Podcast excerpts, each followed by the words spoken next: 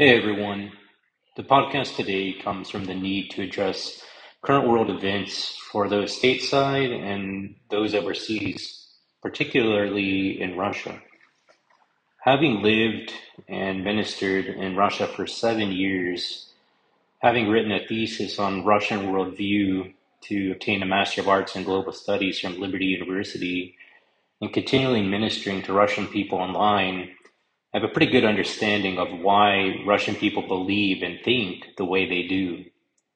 First off, it is absolutely necessary to understand that we can't group an entire country together when discussing worldview, which is the deepest element of culture, and what is at the base of all of our actions, beliefs, and thoughts, because the world is more international than it has ever been before.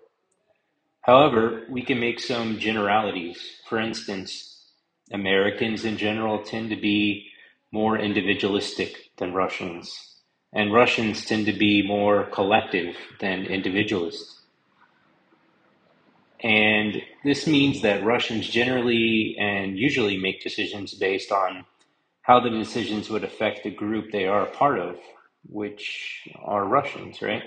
And Americans generally and usually make decisions based on how the decisions would affect themselves individually, so our temptation and inclination as Americans is to look at world events and think about them from an American perspective, which is individualistic. I hear so much erratic and misguided comments about current situations in the world today, and honestly, I just let them go past me. Uh, I understand oftentimes they're spoken without a knowledge of the full picture uh, or knowledge from the other side.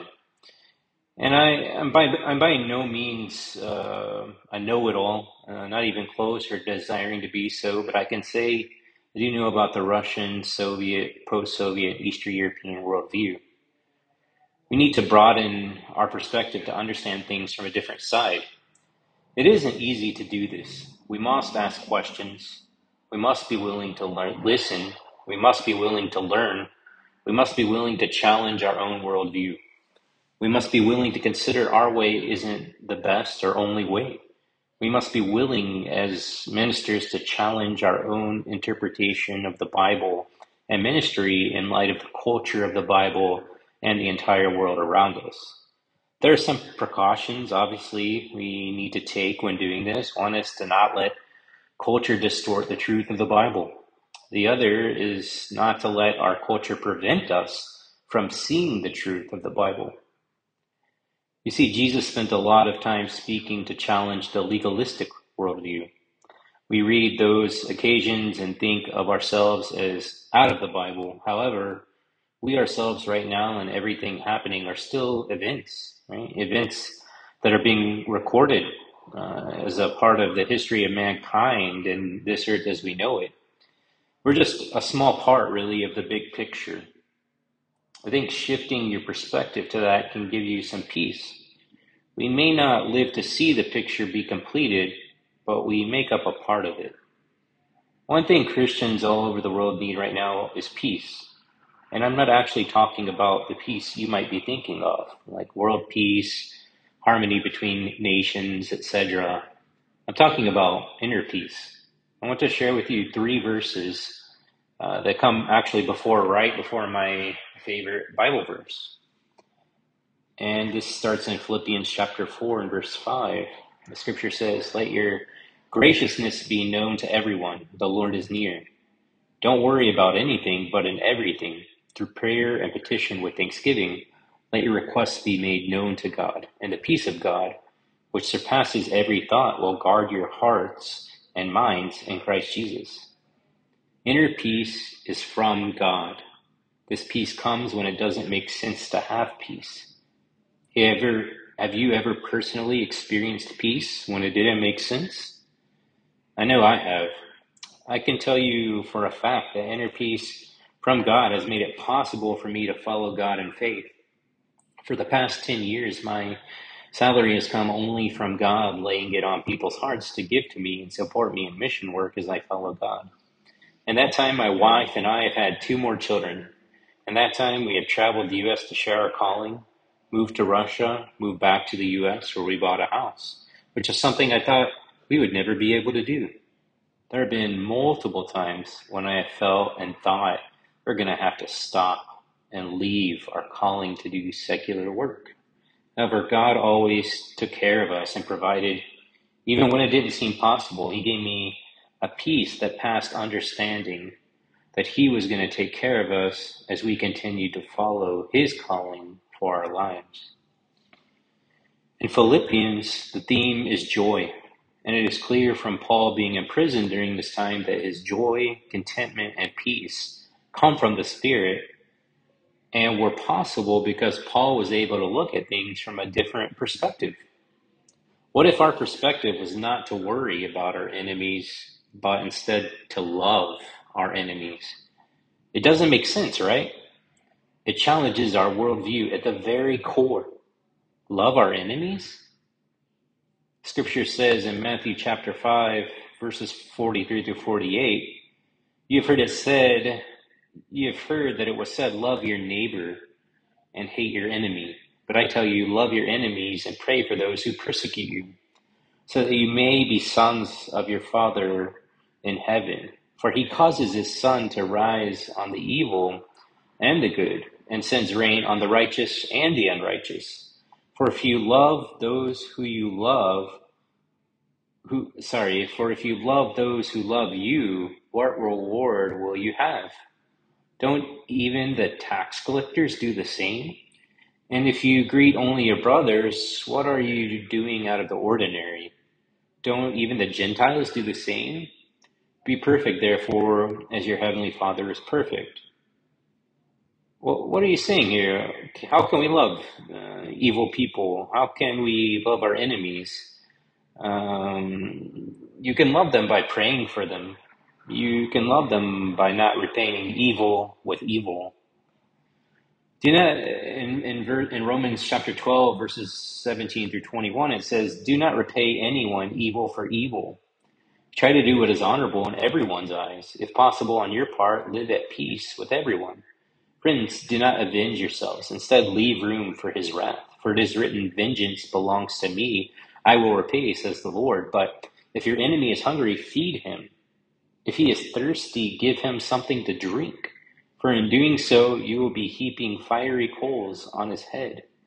Do not be conquered by evil, but conquer evil with good. See, our perspective should be to pray for everyone and provide the needs for everyone in need, regardless of our view of them. I imagine we all have an image of someone in our mind that if they were hungry, we would not even consider giving them food. In fact, some of us might enjoy, sadly, seeing them suffer. However, this is contrary to biblical teaching. Let's look at one last passage Proverbs chapter 24, verses 13 through 22. Eat honey, my son, for it is good, and the honeycomb is sweet to your palate. Realize that wisdom is the same for you. If you find it, you will have a future, and your hope will never fade. Wicked man, don't set an ambush at the camp of the righteous man. Don't destroy his dwelling. Though a righteous man falls seven times, he will get up, but the wicked will stumble into ruin. Don't gloat when your enemy falls, and don't let your heart rejoice when he stumbles. Or the Lord will see, be displeased, and turn his wrath away from him. Don't be agitated by evildoers, and don't envy the wicked. For the evil have no future. The lamp of the wicked will be put out. My son, fear the Lord as well as the king, and don't associate with rebels, for destruction from them will come suddenly. Who knows what distress these two can bring? Verse 13 is clear. Eat the word, take it in, let it transform you, dwell on it, pray it back to God, live it. Verse 17, don't gloat when your enemy falls, and don't let your heart rejoice when he stumbles. It is contrary to our sinful human nature to not do this. But our testimony in Christ shines so bright when we don't do this, but instead love our enemies. It can not only change the heart of your enemies, it can change the heart of those around you who are watching. Verse 19, don't get agitated by evildoers. Verse 20, eventually their evil will be done with, right? Eventually it's going to come to an end. Verse 21 through 22, fear the Lord. So The key here is don't fear man, but instead fear the Lord. I want to read an excerpt out of the book of, uh, it's called When People Are Big and God is Small by Edward T. Welch. He says this about facing the fear of man. Many of the people I've talked to also had an awakening when they saw the controlling power of other people. They awoke to an epidemic of the so called, in biblical language, the fear of man. Although they were avowed worshippers of the true God, below the surface they feared other people. That is not to say that they were terrified by or afraid of others, although sometimes they were. Fear, in the biblical sense, is a much broader word. It includes being afraid of someone, but it extends to holding someone in awe being controlled or mastered by people, worshiping other people, putting your trust in people, or needing people. One additional note just as fear in the biblical sense is broadly defined, so too is the word man. As used in Scripture, it includes men, women, and children. When I use the biblical expression fear of man in this book, I am not limiting my focus to the male gender. I am assuming, as the Bible does, that every person in our lives has the potential to control us. However you put it, the fear of man can be summarized this way. We replace God with people instead of a biblical, biblically guided fear of the Lord, we fear others. Of course, the fear of man goes by other names. When we are in our teens, it's called peer pressure. When we are older, it is called people pleasing. Recently, it has been called codependency. With these labels in mind, we can spot the fear of man everywhere. Have you ever struggled with peer pressure? Peer pressure is simply simply a euphemism for the fear of man. If you are experience, if you experienced it when you were younger, believe me, it is still there. It may be submerged and revealed in more adult ways, or it may be camouflaged by your impressive resume, which are your perceived successes, right? Are you overcommitted? Do you find that it is hard to say no even when wisdom indicates that you should? You are a people pleaser, another euphemism for the fear of man. Is self-esteem a critical concern of yours, of you? This, at least in the United States, is the most popular way for the fear of other people that the fear of other people is expressed.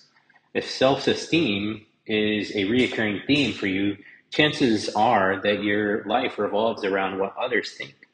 You reverence or fear their opinions. You need them to um, to in, in, increase your sense of well-being and identity. You need them to fill you up.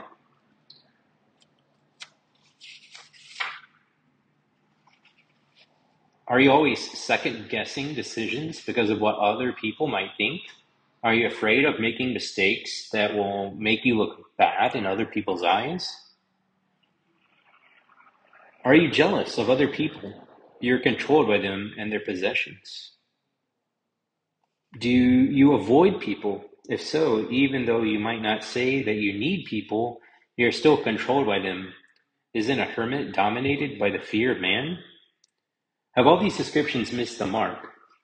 When you compare yourself with other people, do you feel good about yourself? Perhaps the most dangerous form of fear of man is the successful fear of man.